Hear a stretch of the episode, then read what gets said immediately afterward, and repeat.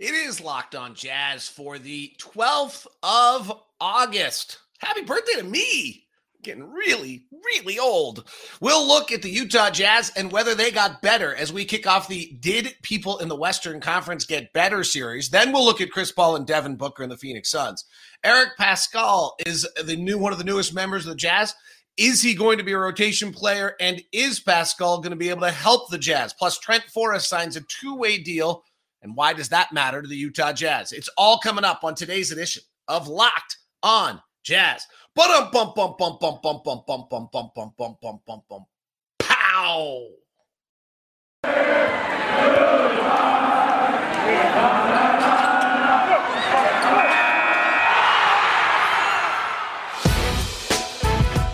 It's the Locked On Podcast Network. Your team every day. Are Locked On Jazz, your daily podcast on the Utah Jazz. Part of the Locked On Podcast Network, your team every day. Hi, I'm David Locke, radio voice of the Utah Jazz, Jazz NBA insider. This is Locked on Jazz, your daily podcast on the Utah Jazz, giving you insight, expertise, geeky numbers, and hopefully making it way better to be a Jazz fan each and every day. We are free and available on all platforms now. Coming to you on YouTube, often live on YouTube as well for you. Um, some of the time, depending on the time of the day, we like to get the chat room open and going. So, welcome to all the people. Hello to uh, XR who stopped by um, along the way, commenting on the fact that I lost a lot of hair yesterday in a trip. So I yeah, shortest haircut I've had in quite some time. Not quite sure what I did here. Uh, so this is the problem with being live. When I make a dramatic error like this in early August, I usually can get away with it because you don't see me until October. Um, but now by being live, you see it. So anyway, all the fun of that. Uh, we are also available on all of our podcast platforms as well. So thanks very much um, to all of you who tune in both live on podcast everywhere and tell three friends because it's our new motto there's nothing worse than going to a barbecue, starting to hear someone talk about the Jazz and realize they don't listen to Locked On Jazz, and you have to listen to them talk about it. I was in a conversation with a really wonderful person the other day who was telling me how we need to trade Rudy. And by the time we were done, his best answer was, I don't like French people. Because really, there was no other good answer for that than why you would possibly do this of trading Rudy because you never would want to do that. He makes you win. Anyway, let's get into it. Uh, I want to start a series of Did People in the West Get Better? We'll also um, try to do an interview series. I reached out to Thurl today. We'll probably hear from Boler. So a bunch of our guys will stop by and talk with Tony Jones, hopefully, as we always do. Um, he had a great offseason as a reporter. Tip of the hat if you didn't have to see there. Tip of the hat. Oh, I have no hair. Um, so uh, tip of the hat to Tony. He had a fabulous offseason. Um, all right. So the first question is Did we get better? And I think we did, which is fairly remarkable, but I'm not that certain because it actually wasn't an offseason that was built for us to get better. And what I mean by that is, frankly, we had to shed some contracts and move some guys and get uh, out from the tax a little bit and gain. And, and, and while simultaneously trying to create roster flexibility, if we if we really think about the job that Justin Zanik had in this offseason, it was it was pretty close to impossible. Shed some salary and alter the roster enough that you kind of give some more versatility to who we are while simultaneously don't get rid of anyone. Okay. So we got rid of Faves, who didn't have a great year. So we got rid of somebody, covered it with Whiteside, moved George Niang, which was painful, but he did not have a good playoffs, covered it with a veteran in Rudy Gay, who I don't know if he'll have as good a regular season in that role as George Niang, but should be a better playoff player. And then added uh, Eric Pascal, Paschall, who we'll look at more in depth here today on the show. And then in addition to that, added a, a, draft pick, and we'll see. I, I will tell you, just make sure we're clear on my bias coming in here. Like, I'm not one who jumps the board that 40th picks of NBA drafts, even if they slipped, are going to be versatile or going to be uh, players that actually impact a lot of wins. I mean, I'm hoping he chews up some minutes for us more than anything else. And I'm and I think that that you know that's the goal is that he chews up some minutes and is able to give us some depth and plays all right. But then when it gets to playoff time, I'd be I'd be super surprised um, if he has an impact. Most rookies don't. Most forty picks don't. This kid might be special. We might have got something, um, maybe. But I also like from a planning standpoint think that's that's a, that's kind of beyond the reason uh, beyond reasonable expectation. So uh, let's hope he can play a little and is you know uses his three years at Butler and the, uh, excuse me Baylor and the fact that Butler won a national championship while at Baylor and and is able to play. So did we get better? So the first concept is I don't really know, and here's my quick thoughts on this. So I think Donovan gets better. He's in his fifth year. Like this is the natural progression. If you look at when guys win championships and get continue to get better, Giannis got better, LeBron got better. Like you go look, that's the natural. Steph continue to improve. Um, you're getting close to where you're gonna have your peak athleticism year, and then you'll probably have some better, you know, mental and physical combination years. Like this will be Donovan at about his physical peak. And then the next few years will be Donovan at the combination of his experience and physical peak. And then he'll learn, you know, as these guys, great players do, like, okay, so now I'm 30 and what do I do? And what can I do and what can't I do? And how do I play through that? Rudy, I think, is at that same stage. I think we've, we're seeing it. I think last year was probably his physical peak. And now we're going to watch him move into kind of an experience and mental piece. And maybe he adds a little tiny piece or two uh, to his game. So, soup, you know, in that sense, I think those two guys could get a little bit better, particularly Donovan, I think could improve. The rest of our crew, when we ask, when we start talking about whether we're better or not, let's be honest, we're on the wrong side of the age game with a ton of these guys. And, you know, again, they have experience and they have knowledge, but Bojan, Joe, Mike, Rudy Gay are all post 30. And so I think that gets to be, you know, a difficult thing to expect them to get better um, at this stage. Can they do the same for us? Can they stay healthy? But they're all on the wrong side. So when you have, and, and this is actually how you win is you have this many veteran players, but you also have to expect some of them are going to slip in some ways. We talked about the other day with Rudy Gay at 35 um, here in five days. You you can begin to see where that aging is happening. Um, you know, Bojan, I don't think we've really seen it. Joe, we've begun to see maybe some signs of it. Mike, we definitely have seen some signs of it. And so, what are they going to be able to? What are these guys going to be able to do and and that I, I, you know we were pretty healthy until the end uh, last year from a regular season standpoint. I do think we're more versatile. I do think we have different options of how to play. I do think we're a player deep. Like when George didn't have a great postseason, we we almost got down to like, and then Mike wasn't available. We got down to like seven players being able to play in the postseason. I think as we dig into Paschall later in the show, he could actually, he's not going to be a rotation player to start the year. And I think he could actually probably play playoff minutes. So we've gotten deeper in that regard. So we're old, which is good because that's actually how you win. But that also means that you have to be a little, have a little trepidation on whether you really think you've gotten better. I do think Donovan improves. I think we've gotten more versatile. I, you know, I think Udoka uh, Azubuike might be able to contribute a little bit, so it gives you a little bit more depth. Is Whiteside going to be better in favors? He's bigger. He's and then you have some chemistry things. You know, you've really, from a chemistry standpoint, if we if you believe in that, and we've we've professed it to be true, so we should act like it matters still. We lost two of the guys that most people get along with best, George Niang and Derrick Favors. So that's you know that's going to be a part of this equation is that you have to kind of rebuild it. I think that's good. I'm not a big believer in continuity. I think you have to add new personalities, have a feeling of a new team, um, or else it gets stale, and stale gets um, complacent. And then I also think this group could have lacked some confidence um, in that regard. So there, that's my overall take, which is yes, because I think Donovan and Rudy continue to get better. I'm not entirely certain, you know, and and I I think we did incredible stuff to be able to, with the limitations because of the luxury tax, and be able to cut luxury tax money and add the versatility and the depth is pretty incredible. Are we better? We'll see. And then we have an aging factor on that. Let's look at the Phoenix Suns with Devin Booker and Chris Paul. Are they, did they get better? And I think the answer here is yes as well. Everyone, you know, the answer a lot of people are asking is did did teams get better? Let's Devin Booker's 24, DeAndre Ayton's 23, Mikal Bridges is 25, Cameron Johnson is 25. They added Landry Shamet, I believe. He's 24.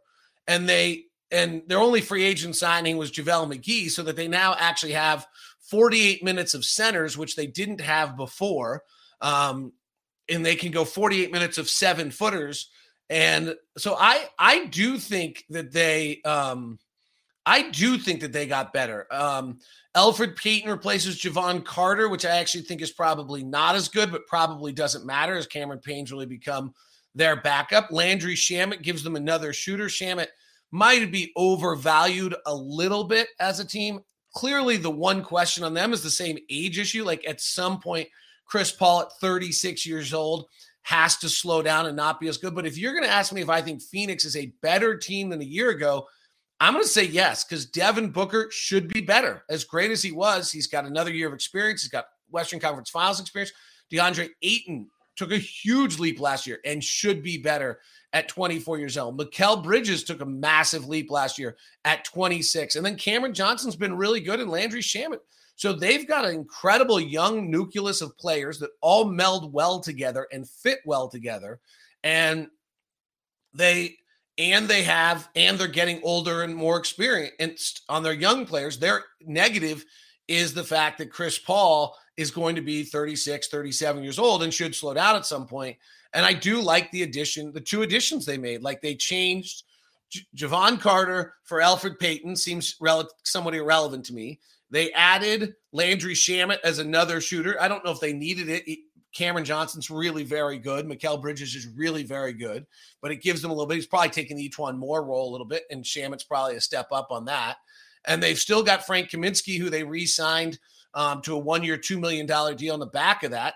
I don't know if Jalen Smith looked to me like he was going to be totally ready to play yet. So I'm going with yes, that Phoenix has gotten better as a team. I'll take your thoughts um, on that if you want to throw them into the chat room and we'll hit on it uh, as we continue. Today's show is brought to you by my good friends over at grip6.com. The Grip 6 Utah company doing amazing things with their belts, their wallets, and their socks. With the promo code locked on, you get 15% off. You also can just go start it off with the men's classic pack, which just for a hundred dollars, you really end up with nine belts. Think about how amazing that is because you get three buckles and three straps brown, black, and gray with the silver gray uh, buckle, the brown, and the black. And you can interchange them all you want, or you just figure you got three belts for $99. You never interchange them, but it takes two seconds to mix and match. And unlike the leather belts, uh, your buckle and swap, you'll damage. There's no damage to this. It's easy to do. There's no moving parts. They fit perfectly. And then you have the great Grip 6 uh, aspect, which is no holes, no flaps, or no bulk, an unlimited lifetime warranty. Feel free to check out the eight days a week pack of socks as well. They've got a new uh, Blue Jay midweight strap available for you. So they're continuing to innovate, continue to do new things. If you're looking, uh, you don't want to need the starter pack and you're looking, they also have some pre discounted um, packs or discontinued. I would, there's a pack right now for $199 you get four straps and four buckles and all the buckles are super high end they're my four favorite buckles if you're all right spending 200 bucks that's the one i strongly suggest right now at grip6.com Again, promo code LOCK gets you 15% off. But those two deals I shared with you, they have, frankly, if you could just put somewhere in there, let them know you heard from Locked On because those deals are actually better. So I don't want you to lose out on the best deal you possibly uh, can get by just you know using our promo code. I want to introduce you to a new sponsor on Locked On. It's a pretty interesting company. It's another Utah company. It's called Sweat Block. So it's doctor created, doctor recommended. It works up to seven days per use. Okay, but I gotta really tell you what it is. So Sweat Block is the it's a wipe, and you wipe it on if you are, you know, a big time sweater, or maybe you've got an uh, event coming up where you've got to speak in public, and you know you're worried about it works. You know what? If you're high school, you've got a high school kid who kind of excessively sweats, it's pretty uncomfortable and embarrassing at times, um, no fault of their own. This is a pretty incredible product that helps with excessive sweating. And actually, as I said, works up to seven days. We were talking with Chase, the, the owner the other day, and he says, I'm not an excessive sweater. So I was trying to figure out. So I went for a run. I used it on one side, but not the other, and ended up with like absolutely dry on one side and obviously my usual amount on the other. It's a pretty interesting product where this is a great example where science is doing it's stronger and more efficient than clinical uh, antiperspirants. You simply apply it at night before bedtime, before going to bed. The next morning, you wake up, wash, and go about your day without worrying about it. Guaranteed. It's pretty amazing. Get 20% off Sweat Block right now at sweatblock.com with the promo code locked on or at Amazon or CVS. All uh, really in 10 years they've been on Amazon kind of quietly existing and now they're out there for everyone to go get get a little secret confidence take care of a little issue it's a must for the toiletry bag whether it's a big presentation a hot date or whatever it might be it's called sweat block you can get it at sweatblock.com with the promo code locked on you get 20% off it is Locked On Jazz, daily podcast on the Jazz. We do this every single day. Thanks to all the people in the chat room. Um, Court McCourt says that the bench unit is Butler, Clarkson, Ingles, Gay, and Whiteside. Seeing it like that gets me so excited. I don't know. I think the bench unit, I mean, I think we're going to see a very similar rotation to what we saw a year ago when so our first substitutions were Ingles and Clarkson with Conley, Ingles, Clarkson, and Favors with Clark with Conley going out. Uh, was it Bojan going out? I'd have to look back at who the third substitution is. That's kind of where I pause. And Favors. So you're now going to have Whiteside coming in for what was Favors. You're going to have Donovan slide to the one. You'll have Clarkson slide to the two. You'll have Ingles still coming in the game in that spot like he usually did.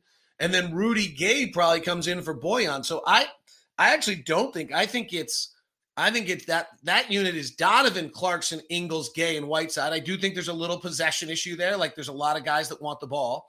And then the next side of that is your next substitution is Conley and Gobert come back together since they match each other. And now it's Conley with Clarkson with Ingles, with Gay, and with Gobert. And then on the nights where Conley doesn't play, Ingles slides in, Butler plays your backup one, Donovan stays as the two in that in that rotation a little bit, I think.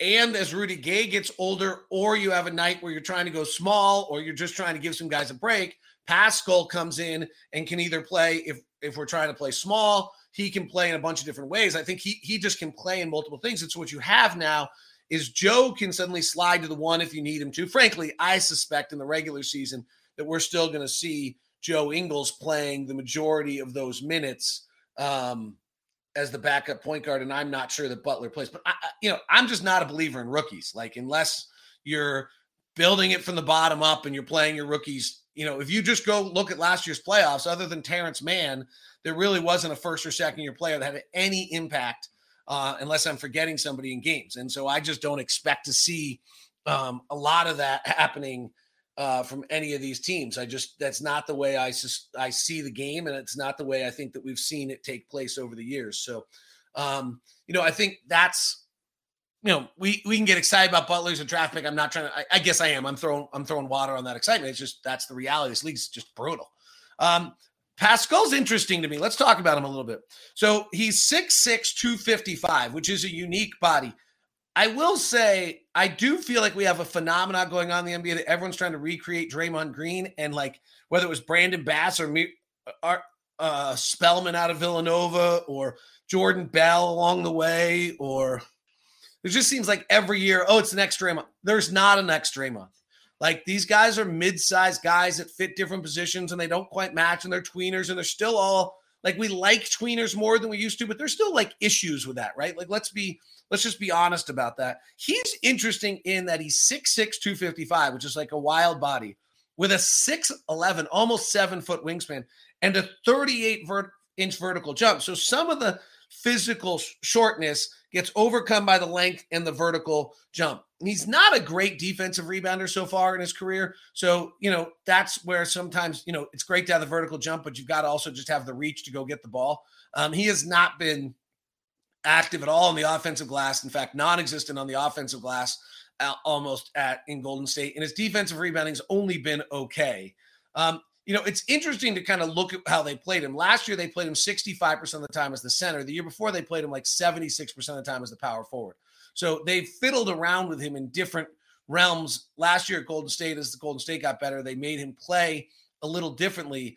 Um, so, but you know, but honestly, his rebounding numbers aren't great. So that's where like that size issue matters. His shooting as a catch and shoot guy in college. What I really went back and did on him, and I, I, this is, you know, time will tell whether this is right. What what I thought was there's two things about him. One, he was an old college player. So on old college players, I just don't think there's a great deal of growth that's about to happen. And so sometimes those scouting reports are interesting to me because they tell you a little bit like of who the player is and what he does.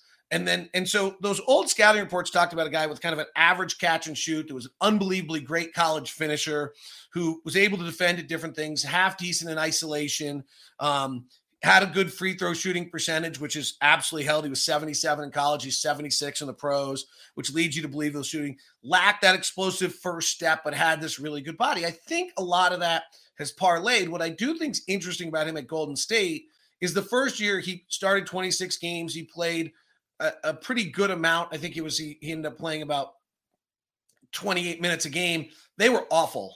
They were just awful. And he just got put it out there like he and Jordan Poole and a bunch of guys as kind of almost sacrificial lambs, I would say, where you know someone had to eat up the minutes and he had to play it. He shot 29% from three, but there was he was just also not a realistic. Like if you I went back and watched one of those games with him, like that's not how you're going to use him. Like we're never going to use him like that. He to me, he struck as coming out of Villanova as a player that would be good on a really um on a really good team. Like that he passes the ball, he's versatile, he can play multiple positions, he understands the game. And and then he ends up getting to the Warriors and they have all the injuries and they're awful. So he doesn't really get to do that. And then you go and take him last year. And because Draymond's back and they slid him to center, what they really did with him is they like the lineup that he played the most with last year was Brad Wanamaker, Damion Lee, Kent Bazemore, Andrew Wiggins with him as the center and then Kelly Oubre instead of Kent Bazemore, and then Mychal Mulder instead of Kelly Oubre, and then like Andrew Wiggins off the floor. His four, those were his four most common lineups that accounted for about 25 to 30% of his minutes played were in the, the, these kind of weird groupings that just there's not a good player on the floor in any of those lineups. When when he played was he got to play a little bit with Steph, but not a lot. And so you know, that's to me, you wonder. Obviously, anybody who plays with Steph looks good, but and you wonder whether he could have played next to he and Draymond are probably, you know, everyone wants again, that's the the Draymond thing. But like he ended up playing, I think a, it was about 30% of his minutes with Steph on the floor. And they were terrible defensively when that was going on. He was only on the floor with Draymond for a very short period of that time. Um, and again, he was playing either with Wiseman, who's not ready to play, or he was playing at center. So I think what's interesting about him is he has all these skills. You know, he's a good college finisher um, who then got to the NBA and played a little differently.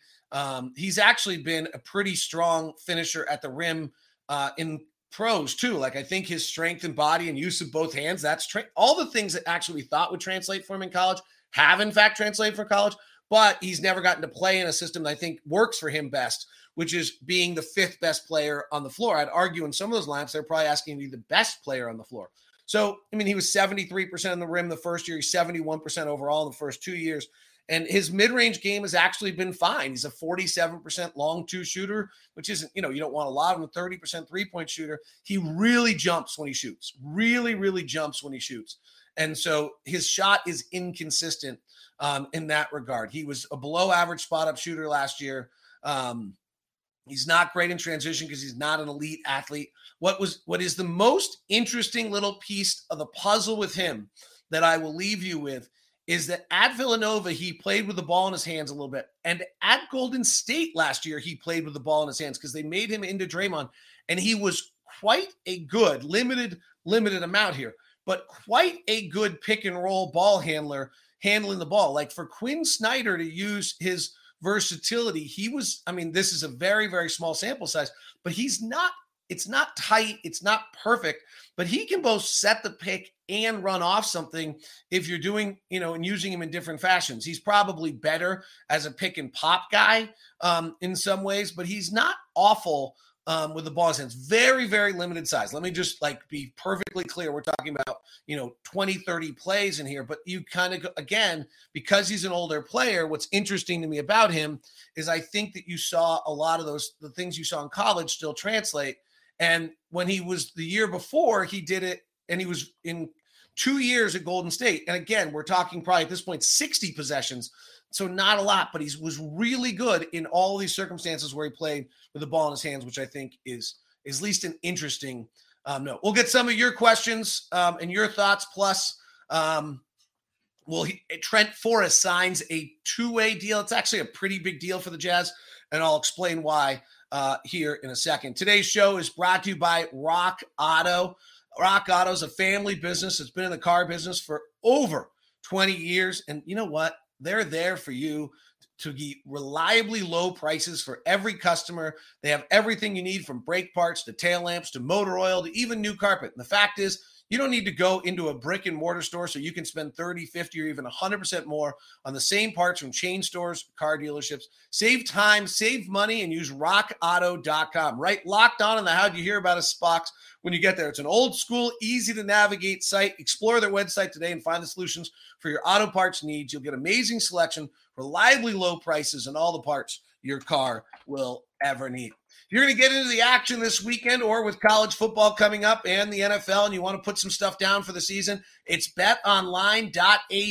Betonline.ag is our preferred gaming spot. A 50% welcome bonus for you with the promo code locked on. All Major League Baseball. Ohtani's on the mound tonight for the Angels. They are a underdog to the Toronto Blue Jays. That's always a fun one to watch with Ohtani. So uh, if you want to jump aboard that, they actually do have summer league games uh, that you can bet on. Crazy as that might be. Um, but they do have them. WNBA, Storm in the Sun with a big one tonight. The Sun are actually favorites. They get back into action after the Olympics. NBA futures um, as there as well as I just talked about that. I thought the Suns got better. They have the Suns at plus 1600 and the Jazz at plus 1800. The they have the Lakers, Warriors, Clippers as the top three teams for championship odds in the NBA in the West, followed by Phoenix with Utah at five, Denver at six, Dallas at seven, and a f- big drop to Portland at eight. I think if I have that right, Lakers at one, um, on betonline.ag. Warriors at two, Clippers at three, Suns at four, Jazz at five, Nuggets at six, Mavericks at seven. I can't wait until we get over under win totals. I'm just going over because people forget about Rudy. BetOnline.ag promo code locked on get you 50% welcome bonus. Bryce says last year you liked Joe off the ball more than bringing it down. Do you think the Jazz will do that this year? Um, Joe likes on the ball more than off the ball, which is part of the issue. So Joe likes to have the ball in his hands and keeps him engaged, and he seems to play better that way. Um, so I think that's probably a bigger issue than what I like. Um, Joe is the number one or number two player in the NBA over the last five years on early shots. Like I think in the first, I'd have to run it again. It's something like in the first like seven or eight seconds. I don't know. I could probably try to run it right now. I probably couldn't. I'm not that good. I'll, maybe I'll remember to have it for tomorrow.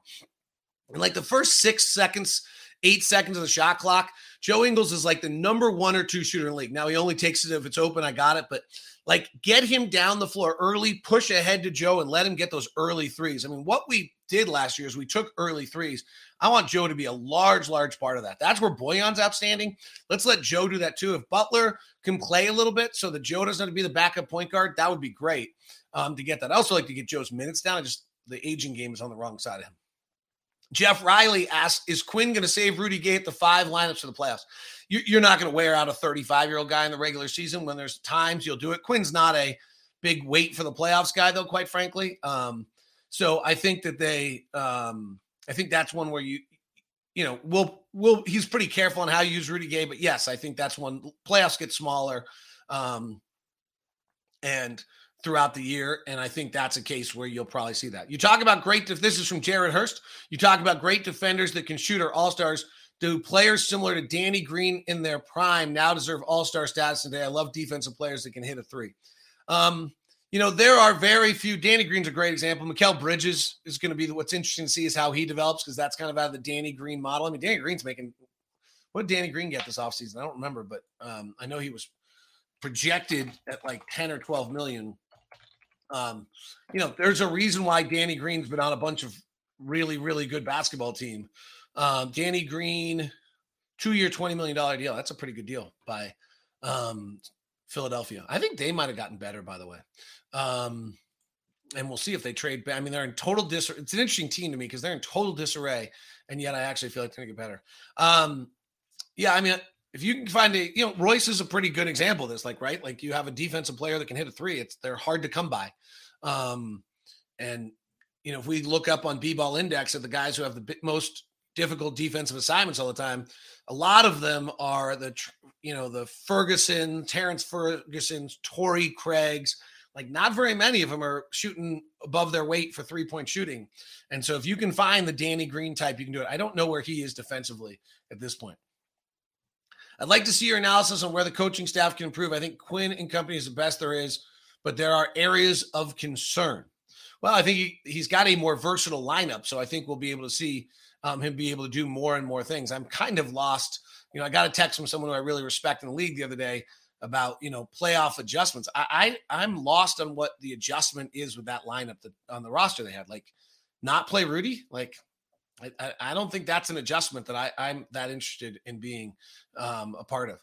Uh, Nathan says, watching the Olympics, Rudy was sealing and dunking over smaller defenders. You think Quin saw that and began immediately game playing with that in mind? Well, can he get the non NBA player, Olympic players to play for the opposing teams? Right? Like, I mean, that's that's the issue. Now, does Rudy need to get to a point in the NBA where the Clippers are playing five small guys, but they're not. But this is this is the misnomer here. The Clippers didn't go small. They were 6'8, 220 across the board at every position. Terance Mann was their shortest player, and they did a brilliant job of running Terance Mann out of every pick and roll and every time the Jazz wanted to take Terance Mann down to the post or do something to him because the next closest player was always 6'8, 220.